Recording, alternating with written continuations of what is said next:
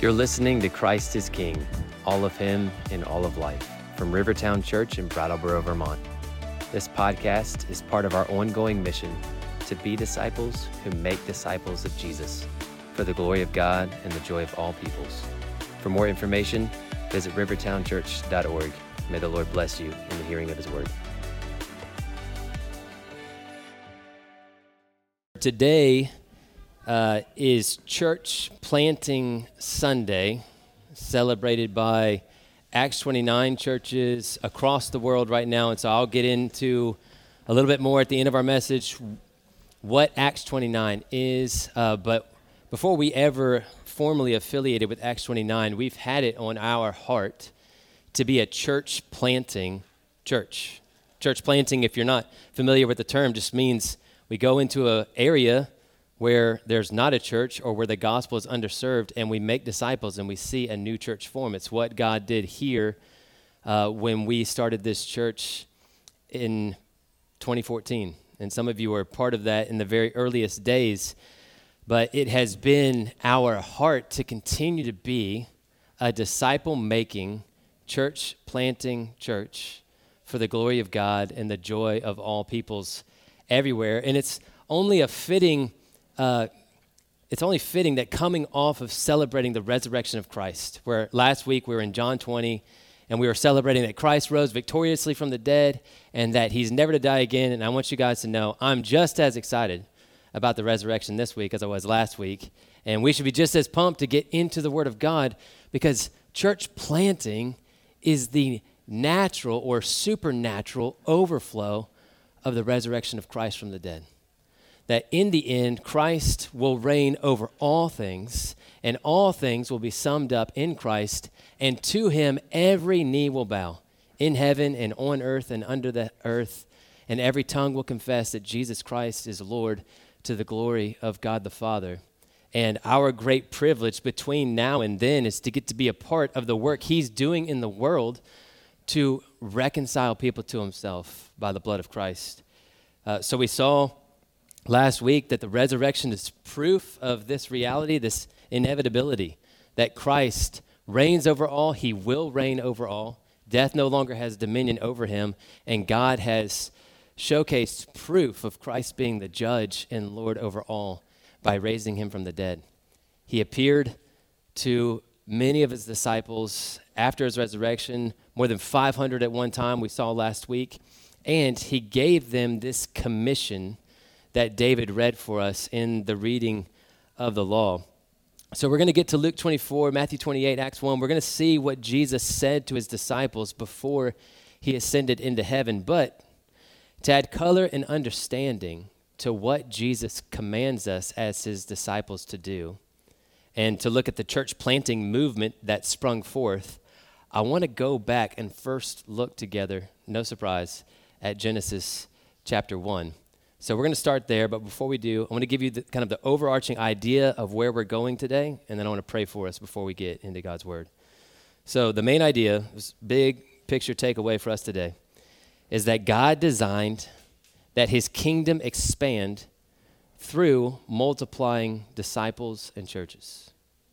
And each one of us plays our part as we are disciples of Jesus and as we make disciples of Jesus. So, this is what God is doing in the world. He's expanding his kingdom through the multiplication of disciples and churches, and we play our part through our own everyday faithfulness as disciples of Christ, being and making disciples of Christ for the glory of God and the joy of all peoples. Sound familiar?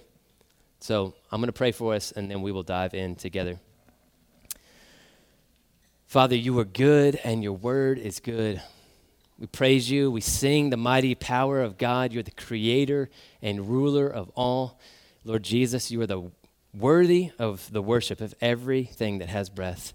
And so we pray that we would bring to you humble faith this morning, that you would lay our hearts open before your word, and that you would speak to us as we open your living word, and that it would be met by faith in the hearts of those who hear.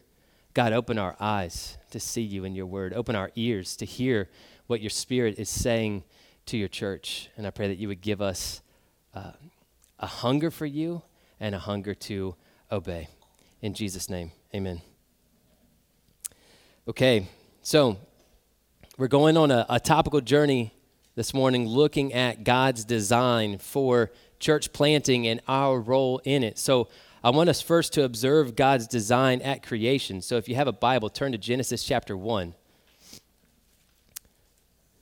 It's very first page of the inerrant, inspired Word of God. God's Word says, In the beginning, God created the heavens and the earth.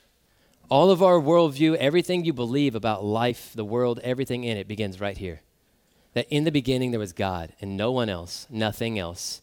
He is the creator who rules over all that he has made, and everything that he made is accountable to him.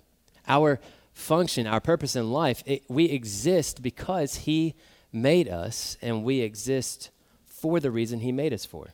So this is where all of life began and where it still began begins that God created the heavens and the earth in the beginning.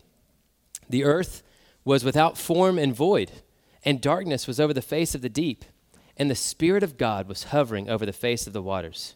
And God said, Let there be light. Get this. And there was light.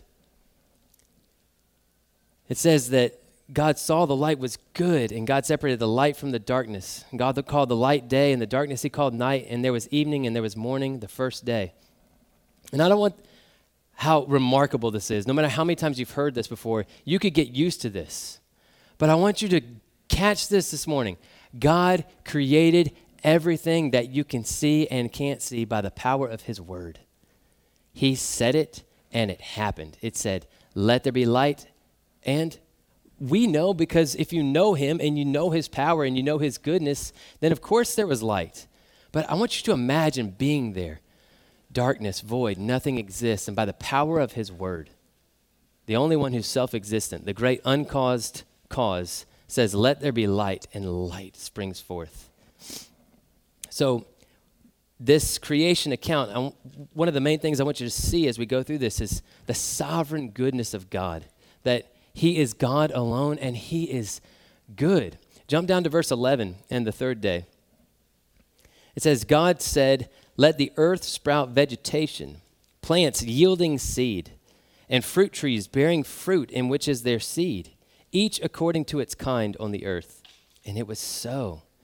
The earth brought forth vegetation, plants yielding seed according to their own kinds, and trees bearing fruit in which is their seed, each according to its kind. And God saw that it was good. And there was evening and there was morning the third day.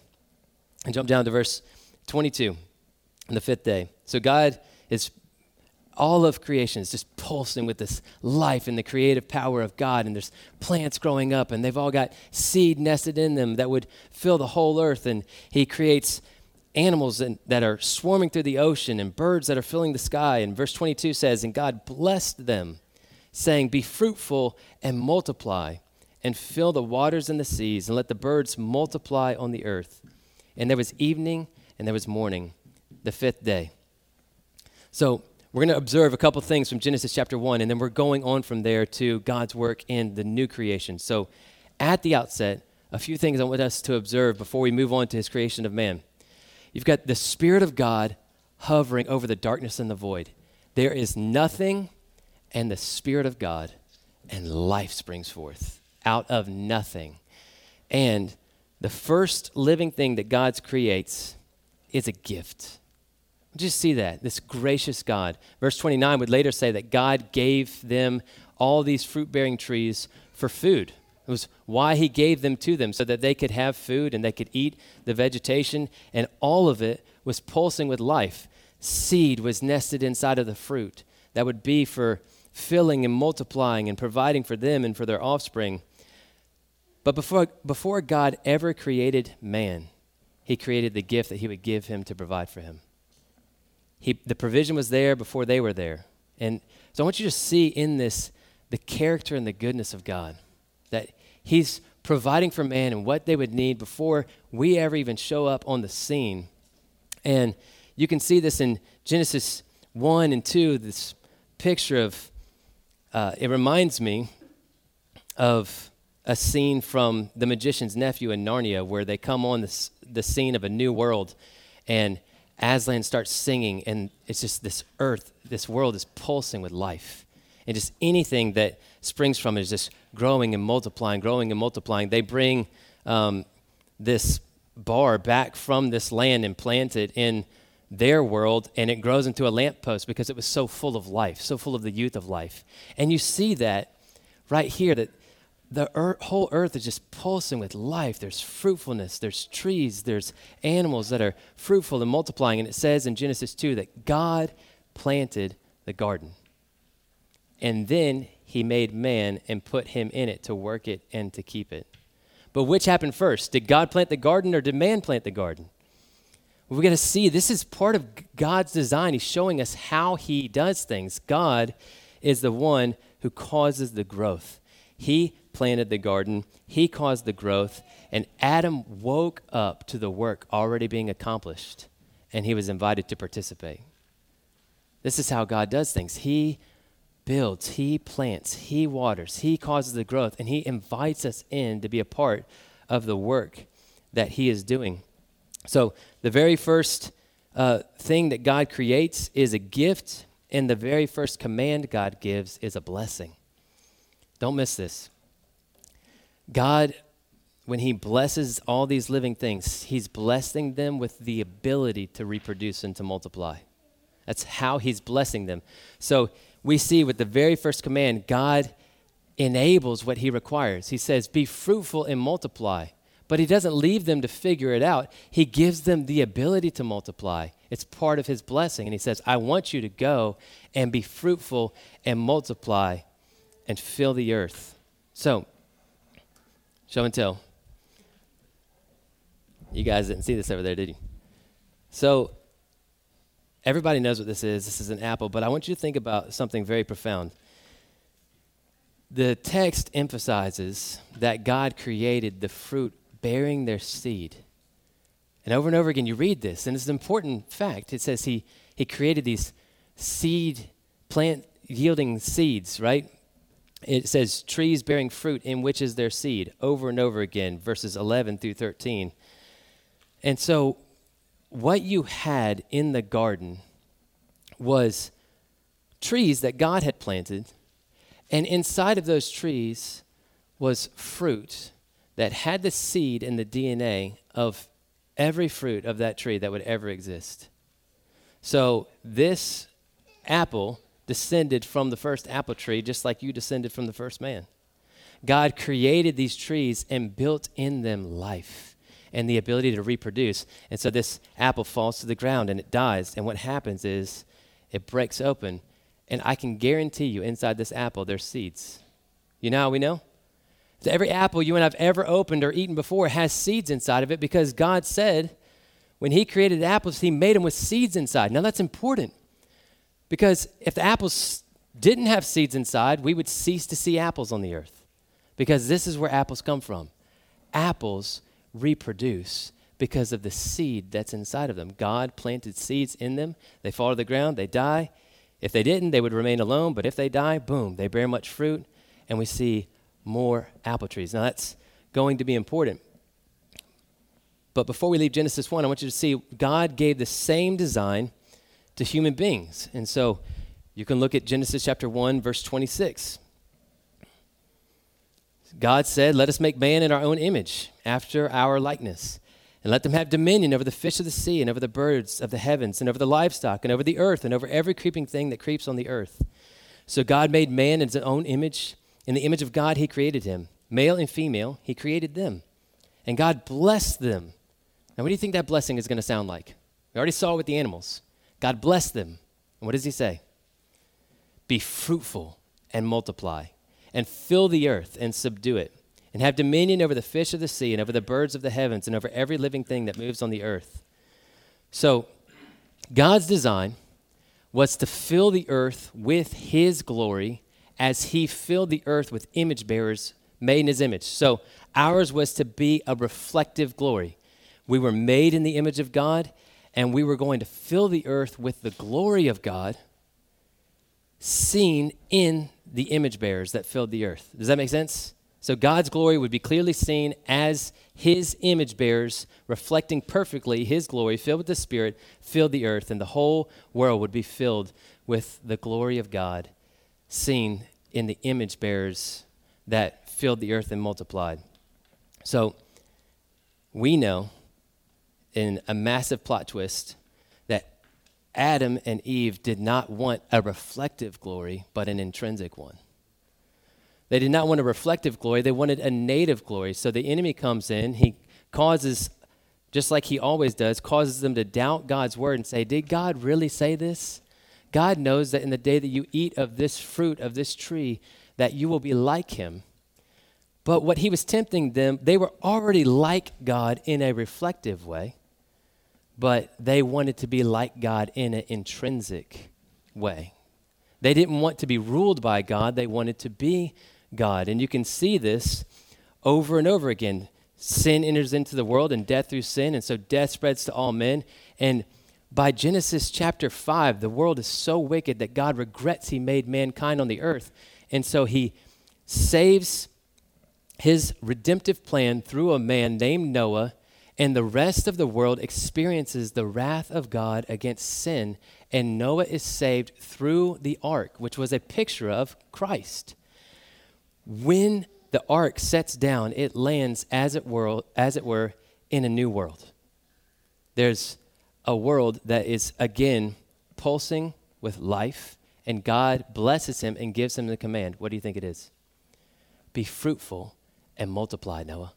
Fill the earth and subdue it. I've given you dominion over all these things. And so there's this picture that we go through death in Christ into a new world, and we are fruitful and multiply, and again fill the earth with the image of God.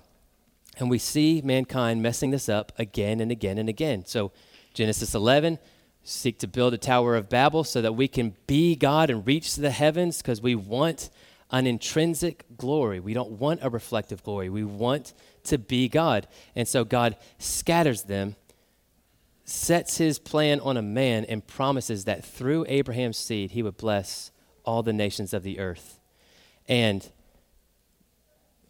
you fast forward throughout the whole story of the Old Testament, everything is pointing to the seed of a woman and the seed of Abraham who would come and redeem humanity and restore the image of God to man. So we're looking at the redemptive plan of God through the image, uh, through the lens of the image of God. God created us in his image, made us to fill the world with the image of God as we multiplied people. But the image of God was marred and distorted when sin entered the world, and we ceased to be a true reflection of the true image of God. And so, what God was doing in sending Christ is restoring the image of God to man. Jesus came as the true image of the invisible God and he came to redeem us out of our brokenness and to make it to where we could be forgiven of our sins and dwelt with the life of God himself and restored to that image. So, this the first part of this message is observing God's design at creation, but I want us now to glory at God's design fulfilled and restored in his new creation. His new creation. So that was, we see it in his old creation, how it was all pulsing with life, and God was sovereign, and he was working, and we messed up his plan, and God restored his plan in Christ. In Christ, God was bringing about a new creation. Just as assuredly as Noah's ark set down in a new world and there was a new creation with a new mandate, Jesus is our ark, and when we die with him, we're raised to newness of life. He is bringing about a new creation. We saw this in our Advent series, how the book of Matthew, the beginning of the new covenant in the New Testament, says this is the book of the genealogy of Jesus Christ. And that word for genealogy is Genesis. This is the book of the Genesis of Jesus Christ, saying, in Christ, God is bringing about a new Genesis. You have Genesis meaning the beginning, so you have the beginning of all things at the original creation, and now in Christ, God is bringing about a new beginning, a new creation. And Paul uses this language much in his writing to describe the work of Christ in redemption. In 1 Corinthians chapter 15, he describes Christ as the last Adam. So the first Adam is the head of humanity, and the last Adam is the head of a new humanity. Sin entered into the world through Adam, and all of Adam's sons were born dead in their sin. And so there's a new Adam, untainted by the sin of man, who would be the head of a new humanity. He yielded to the Father perfectly where Adam failed and stayed perfectly the true image of God. So Paul says that our coming to life in Christ was akin to God's work in creation. You see that? We're talking about God saying, Let there be light, and he's, he's driving it home for you right now. So, God says uh, in, in 2 Corinthians chapter 4, verse 6, Paul says, God who said, Let light shine out of darkness. So he's referring back to Genesis 1. He's saying, He has shone in our hearts to give the light of the knowledge of the glory of God in the face of Christ Jesus. In the chapter right before that, he said that we all, with unveiled face, are beholding as in a mirror the glory of the Lord and are being transformed from one degree of glory to another. So, this is the picture that God is giving us that just as in the beginning the Spirit of God was brooding over the darkness and the void, and he said, Let there be light, and life sprang out of nothing.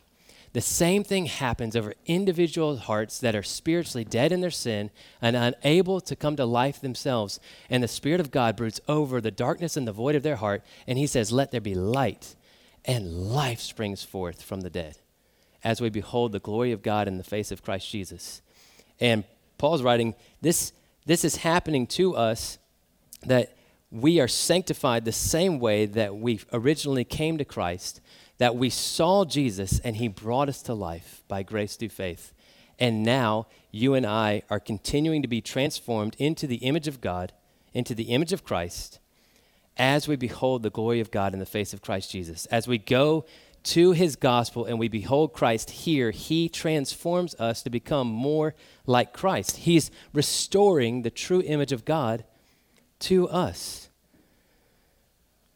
Paul, again, 2 Corinthians 5.17 says, if anyone is in Christ, he's a new creation.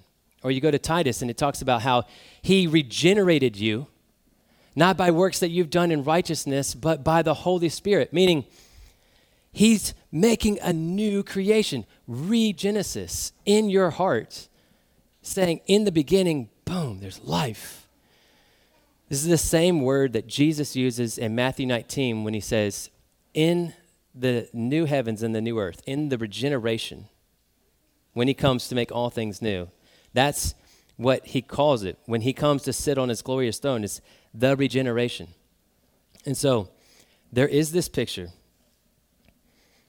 where we have at the outset of creation, him creating us in the image of God, us falling from that Christ coming to restore us to the true image of God, where he sums up all things in Christ and everything is made new and made whole, where there is no sin, no suffering, no pain, no, no death anymore, and there is Christ who is king over all and in all. And he is bringing us there. He calls this the regeneration, the making of all things new, where we're ultimately going.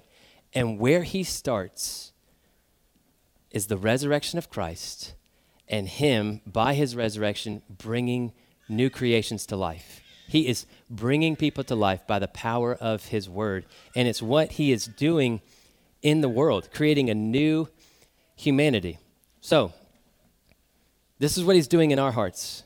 But we saw last week, it is incumbent on all of us who have been made alive by the seed of the gospel to bear the fruit of the gospel in our lives and to carry the seed of the gospel on our lips. So you can see this in 2 Corinthians 5, that passage that talks about us being new creations. Paul says, The old has passed away. Behold, the new has come.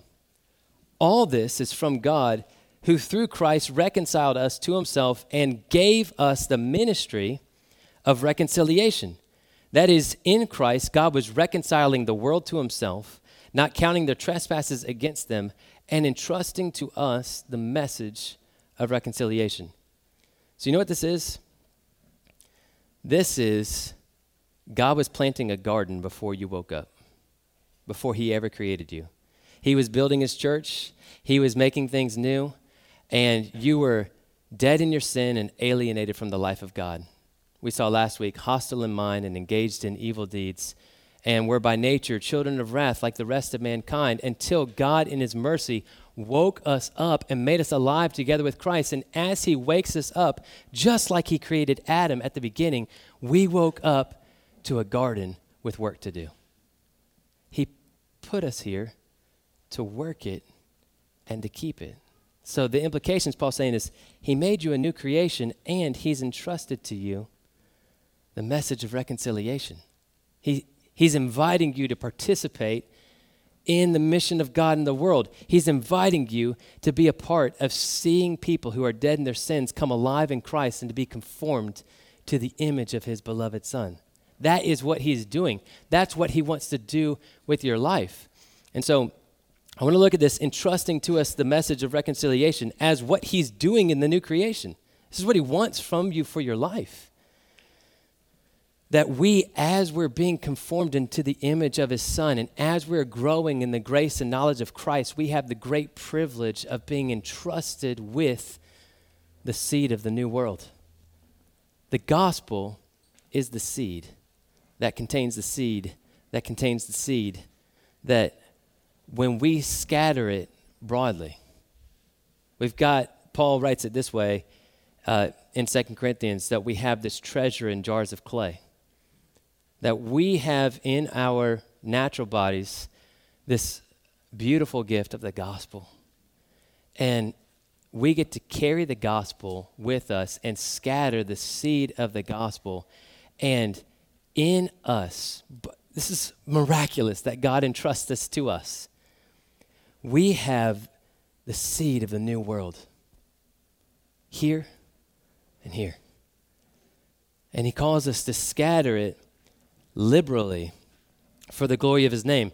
This is what entrusting the message looked like in Luke chapter 24, the seed that Jesus was entrusting to his people. So, Luke 24, Jesus says to them, Thus it is written that Christ should suffer and on the third day rise from the dead, and that repentance for the forgiveness of sins should be proclaimed in his name to all nations, beginning from Jerusalem. You are witnesses of these things. So, we, we've talked about this much. This is the gospel in a nutshell Jesus died, he suffered, and he rose on the third day. And so we must proclaim with that the response to the gospel that repentance of sins and forgiveness, repentance and forgiveness of sins should be proclaimed in his name. Of these things, you are witnesses. You want to trace those five things through the book of Acts, you've got the recipe for church planting. Go out and proclaim Christ, that he died, that he rose, that he is offering people everywhere opportunity to repent for the forgiveness of their sins. You are witnesses. This is your identity, beloved, as his church. You are witnesses of these things. But he adds, Behold, I'm sending the promise of my Father upon you. You must stay in the city until you are clothed with power from on high. So go back to Genesis 1. Jesus is saying, You've got the seed of the new world. Here is the seed. But remember, it's the Spirit that broods over the darkness and the void. It's the Spirit that brings life and vivifies, right? I, I plant these trees and my spirit is what brings them to life. I formed the dust of the earth, but when God breathed into Adam, he became a life giving spirit. And so, it's the same thing that Jesus says in Acts 1 8 when he says, You're going to be my witnesses in your local place in Jerusalem and Samaria and in Judea and to all the ends of the earth and you'll receive power when the Holy Spirit has come upon you. So it's the same picture that we have at creation. The Spirit hovers over the darkness and the void. God speaks, and life springs forth, and it multiplies. And this is what He's called His church to, to do and to be. And so it says, continuing in Luke 24, Jesus led them out as far as Bethany, and lifting up his hands, he blessed them. And while he blessed them, he parted from them and was carried up into heaven. And they worshiped him and returned to Jerusalem with great joy, and they were continually in the temple praising God. So, this is the picture. Jesus rises from the dead. He's appeared to his disciples over the course of 40 days. He tells them, wait. Now, you and I would think, all right, let's get to work. Jesus is ascending. We've got work to do. He says, wait. You need power, you need the Holy Spirit. We cannot make disciples or plant churches apart from the power of God's Holy Spirit. Even if you've been discipled by Jesus Himself for three years, you need to wait. You need the power of God's Holy Spirit in you, blessing the scattering of His words so that life springs forth. But we saw last week the Holy Spirit can take people from being traitors who are cowards hiding behind locked doors in an upper room to at Pentecost being poured out and all of a sudden Peter, who was denying Jesus to a little girl, is standing up before a whole city and saying, This Jesus whom you've crucified, God has made Lord and Christ. And he's declaring that everyone everywhere should repent.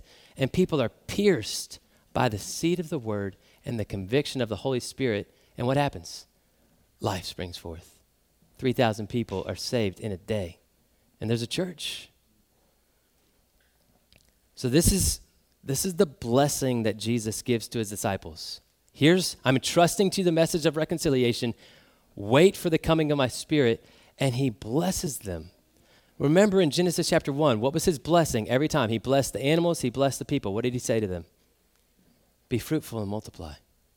And so we have this blessing nested in Matthew 28 that David already read for us. Jesus came to them and said to them, All authority in heaven and on earth has been given to me. Go, therefore, and make disciples of all nations, baptizing them in the name of the Father and of the Son and the Holy Spirit, teaching them to observe or obey all that I've commanded you. And behold, I am with you always. So, wait for my power and my presence. And then, once I send forth the promise of my Father, go and be my witnesses with the seed of the gospel. He doesn't just call us to make converts. This is maybe a, a misconception of what happens with missionary activity, as if we're going to go overseas or go to a new town and we're just going to make disciples and we're just going to win people to Christ, but we don't really know if a church is going to form. But that's what a church is, is when we go into a place, we plant the gospel. Church planting is kind of a misnomer. We're not planting churches. What we're planting is the gospel. And when we plant the gospel, the Spirit of God brings people to life and a church forms. Around baptism and the Lord's table, there's a covenant community that springs forth. This is what Jesus has in view. That's why you have Jesus blessing them, saying, Go and make disciples. And what happens is not just a, a widespread series of individuals all coming to Christ. In the book of Acts, you see a church planting movement where the gospel is planted and churches spring up in all of these different towns and cities so that by the time Paul's being imprisoned on his missionary journeys, he's writing letters to all these local churches that have formed because the seed of the gospel was planted and fruit sprang forth. This is why Ephesians 1, Paul paints this picture of as he's praying for them to understand the hope of our calling, and he's describing to them what Christ has done. He says, at the ascension, God put all things under Christ's feet and gave Jesus as head over all things to the church, which is his body. Get this description of the church the fullness of him who fills all in all. How is the church the fullness of Christ? But remember, God's design at creation was to fill the earth with image bearers. And, and in so doing, fill the earth with the glory of God. And so, God was in Christ reconciling the world to himself. He's entrusted to us the message of reconciliation so that with the seed of the gospel, we would see people being conformed to the image of Christ and filling the earth with disciples of Christ, filling the earth with churches formed by the gospel so that all the disciples needed was the gospel of God and the Spirit of God, and we would see the, the whole earth filled with the glory of Christ as people are being conformed into his image. So that's what God is doing in the world. That's how he's using church planting to do it. He is fulfilling his original design of filling the earth with his glory through his image bearers, We failed. Jesus succeeded. He overcame. He's restored us to himself, and now he calls us go and be ministers of reconciliation. You've got the power of God and the gospel of God to see people come to life and to see churches formed in his name. So, what's our part? So, God's design at creation and his design fulfilled and restored at the new creation, and now our part or the implications on us of planting churches together.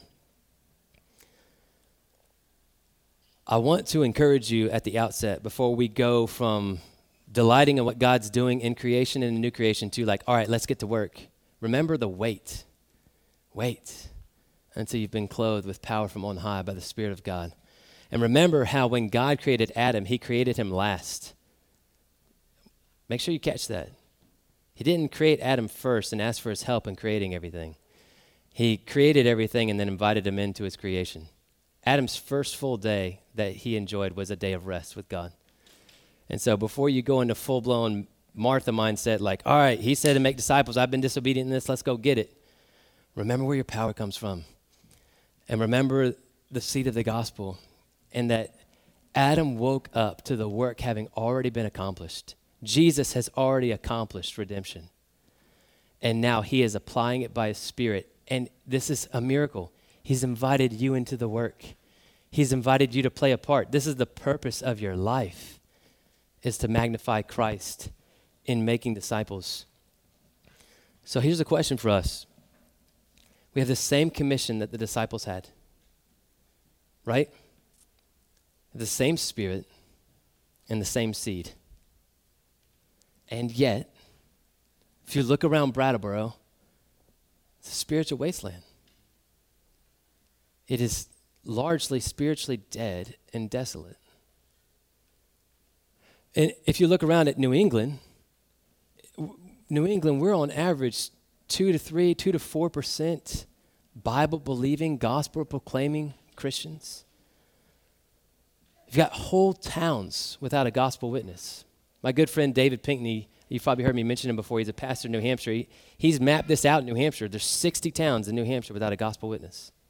I don't know what the number is in Vermont, probably similar. Entire towns that don't have a witness to the gospel of Christ. And as believers who have the gospel, that should bother us. That should burden you. That should keep you up at night and occupy your prayers because Christ is worthy of the worship of everybody in New England and everybody in the world. And there are people who don't know his name or have a misperception about it because they went to some church that wasn't preaching the gospel growing up and they got hurt. And so they've rejected Christ out of hand. And we have the seed of the new world. We have the seed that we're not, there's no other solution. Nobody else is coming. We are God's plan for all things in Brattleboro and in New England being summed up in Christ for all things being reconciled to him and bowing before him as the King of Kings and the Lord of Lords. It will happen. And he's invited us into this garden he's planted. He said, I will build my church, and the gates of hell will not prevail against the church that I am building. And we get to be a part of that. But it takes eyes of faith. And our greatest obstacle to this is to either get dejected with the progress of him building his church or his progress in us, and then to divert our eyes from Christ to our world, our circumstances, instead of being about our Father's business in making disciples of all nations, starting with my neighbors and my brothers and sisters in this church. So, we, we know that the gospel is the seed of God. Paul talks about it in Colossians 1. He says that the gospel is the word of truth. It has come to you as indeed in the whole world it's bearing fruit and increasing, as it does among you. It's continued to do. You heard the gospel, you came to life, and you are continuing to be sanctified in the truth of God's word through the gospel. It is the stuff of this pulsing life. That where the gospel scatters, Jesus brings people to life. Don't lose faith in the power of the gospel. to bring people to life. Think of the people in your life that are farthest from God. The gospel of Christ has the power to take them from hostile in mind and engaged in evil deeds to Son of the Most High God, filled with the Spirit of God, endowed with eternal life, and entrusted with the message themselves. So you have this picture of the apple falling to the ground, new seeds being scattered, new trees being born, and there's a whole new orchard of what God is doing from the explosive power of the gospel. And you have it in you. So I'm, I, I started this to read it to you because I don't want to mess this up.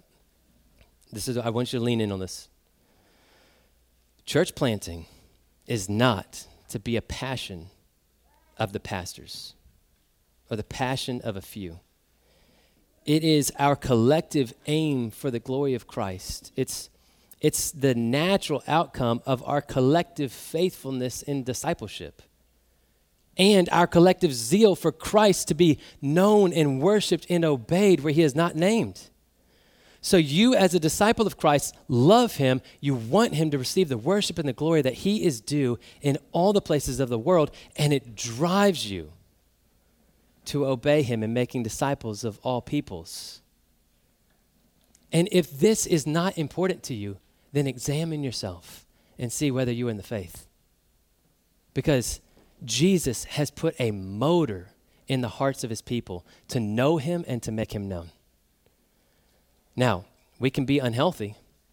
We can have that desire cooled, and that's why we have to gather together to fan the flame in each other so that you catch heat from my coals and I catch heat from yours, and we get after it afresh to say, Jesus, my life exists to magnify you, whether in life or in death. I want to make disciples of Christ with the gospel. And I want to see God use my small life to expand his kingdom through being fruitful and multiplying. Now, listen to this. We are not going to grow and multiply organizationally if we are not growing and multiplying individually. So we will not be a church planting church if you are not a disciple making disciple. I think we all want to be part of a church planting church in theory, or at the very least, if you haven't thought it through that far out, you want to be part of a church that's growing. You'd like to see people being baptized. You want to see you don't want to come and see less people than they were here before. You actually have a desire to see people being faithful and coming to worship God together. But that doesn't happen apart from the proper working of each individual part.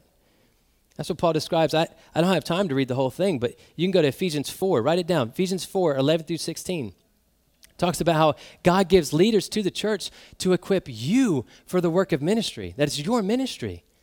And we lead you in the work of making disciples and building each other up in love, and the whole body grows.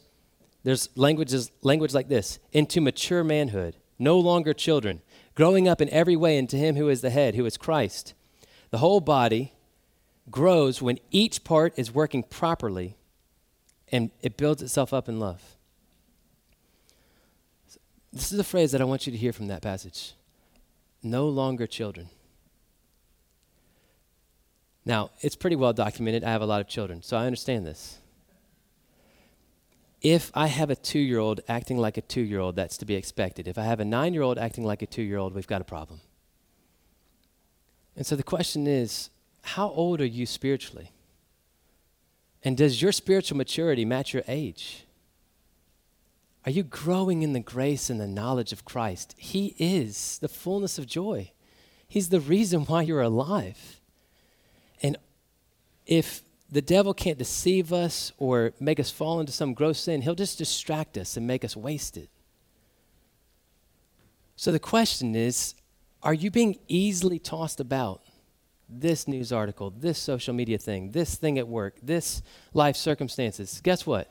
Those things are just going to keep on happening all the way until Jesus comes back or you lay yourself in the grave. So the question is, what are we going to do about the commission that we've received from our master? Everybody knows what it's like to be beset by some ailing body part, right? You don't appreciate the fact that you don't have turf toe until you have it, and then you really wish that you didn't have it. You don't appreciate the fact that your legs are working properly until you broke one, or you hurt your writing hand, and all of a sudden you appreciate the parts that were working properly. But it's the same thing in the church. You might not appreciate it when all the parts are working properly, but when you're not here, or when you're not exercising the gifts that God's given you, the whole body feels it and it keeps us from growing up together into maturity.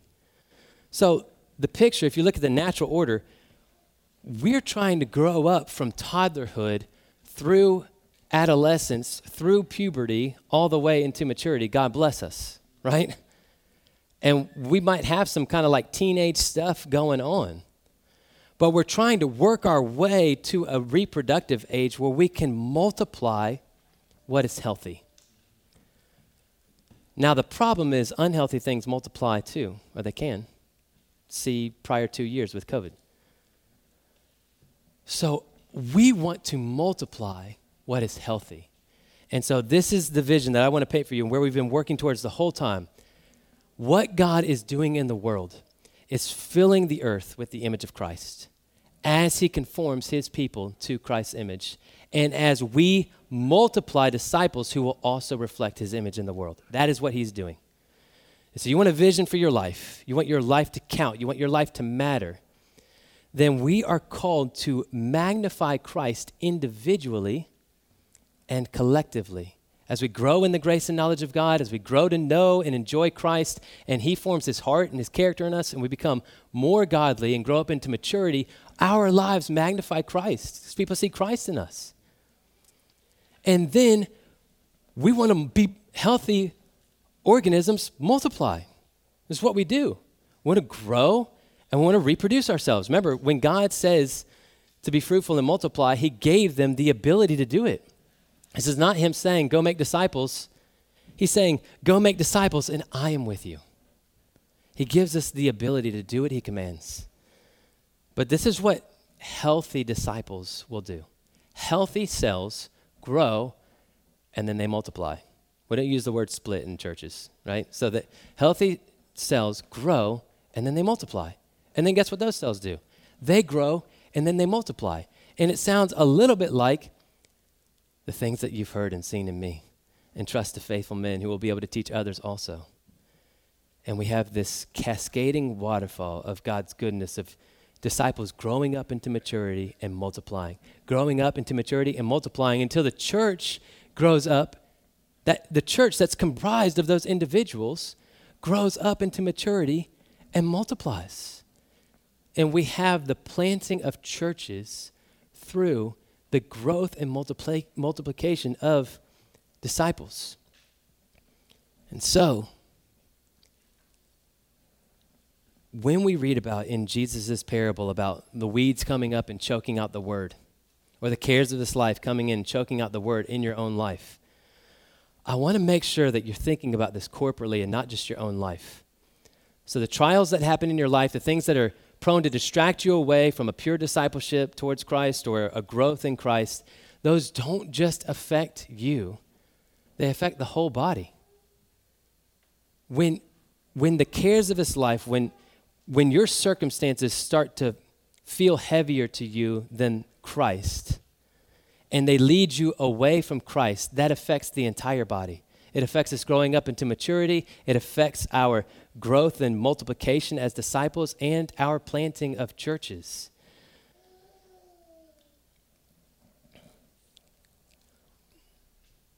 I'm having to skip stuff because I'm running out of time when your circumstances weigh more than Christ. I think the question is what, what has more mass in your life? What has more weight? Do your circumstances weigh more to you than the glory of Christ? If so, your life will revolve around your circumstances and your kingdom.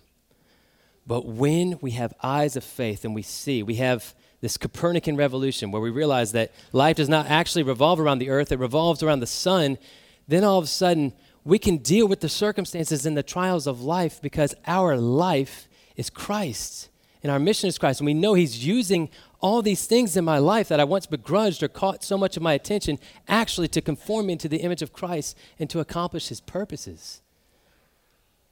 I saw this with the apple tree that I had in the backyard at the time, I'm pretty sure it's dead now.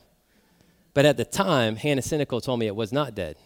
I need to have her come check it out again. She said, No, this tree just needs pruning and fertilizer. And I think, that's a pretty good picture of the Christian life pruning and fertilizer.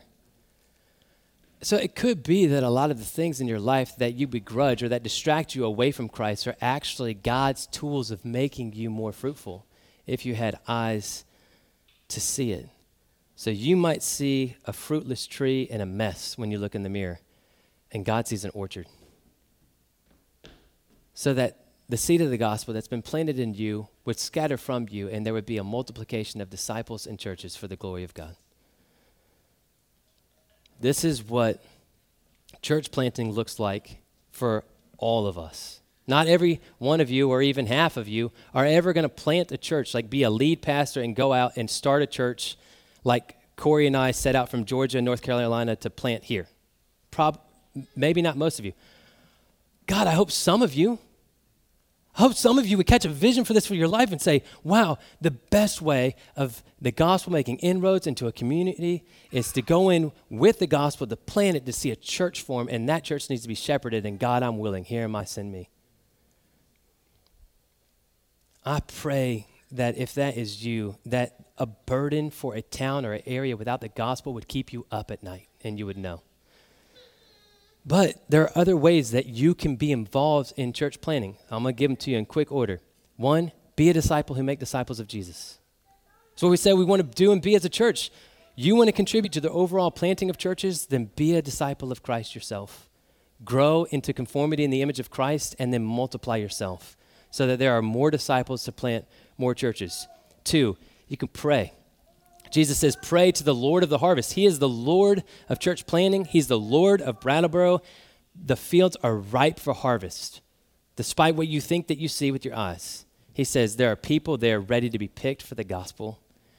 And pray to the Lord of the harvest to send laborers. In our unbelief, we think that we have more laborers than there is fruit in the field. God forgive us. What we actually need is more laborers and more obedience among the laborers because the fields are ripe for harvest. And he says, Pray to me. So we pray. We pray for more laborers. We pray. We know that the Spirit of God can do what we cannot do. And so we pray for him to bring people to life where there is none. Three, we give. At least 10% of every dollar that's given to this church goes to the work of church planting. It goes to our partnership with Acts 29. It goes to the Village Green Collective that I'm going to show you a brief video on and it goes towards planting churches abroad. So, this is how functionally, collectively, as a church, we are part of what God's doing in the world in church planting. We planted this church, we've wanted to send out church planters from this church. And in the meantime, that's not going to keep us from obeying. We've linked up with Acts 29. That probably has, oh, I pulled some stats for you. Over 700 churches in nearly 50 countries. So, any given Sunday, there's messages going out in 30 different languages. Last year, we saw 7,500 conversions in Acts 29 churches globally. Just last year, 58 new churches in the network, over 30 of those were church plants. And there's hundreds of men in the pipeline training to plant more churches. This is a healthy, healthy thing to be a part of. You have more information about it in your seat. Right now, we are also partnering with mission partners uh, to plant churches in southern India, in a closed country in the Middle East. We've got a church plant that we're partnering with in St. Albans, Vermont, and soon in Mongolia. We've got churches that we're a part of helping to plant everywhere. But we can't be obedient out there and not right here. And so, um, this has been my prayer for us. This is, I was originally going to go and do a case study on church planting from Acts 16, and I thought, you know what? I'm not preaching to a group of church planters, I'm preaching to our church. And I don't want church planting to feel like something that you agree with that's out there, but something that's right here. Where you grow in the grace and knowledge of Jesus. You show up for your brother and your sister. You show up at your discipleship group. You show up at your MC. You show up at Sunday gatherings. You grow in the grace and knowledge of Jesus. You bear one another's burdens. You love one another, encourage one another. All of it is working towards the building up of this church into maturity so that we can multiply what is healthy. And so I pray that if you walked in listless or tired or dry or confused, that God would vivify your heart by His Spirit and give you this vision oh, yes, I want to be making disciples of Christ so that the whole earth can be filled with the renewed image of the glory of God in the face of Christ Jesus everywhere. That's what He's doing, and He woke us up to play a part. Let's pray. Lord Jesus, we praise you that you have made a way for peace with God by the blood of your cross. And You've invited us into being ministers of reconciliation, to go around our world pleading with people to be reconciled to God. Father, you made him who knew no sin to be sin on our behalf so that we might become the righteousness of God in you. And so that we might proclaim to the world around us that there is a righteousness that you have manifested apart from works of the law the righteousness that comes through faith in Christ. I pray that you would renew our church's passion to be disciples who make disciples of Jesus for the glory of God and the joy of all peoples as we are faithful here that we would become a church that grows up into a reproduction age and that we would make disciples and plant churches. Lord, help us. We want to be faithful. In Jesus' name, amen.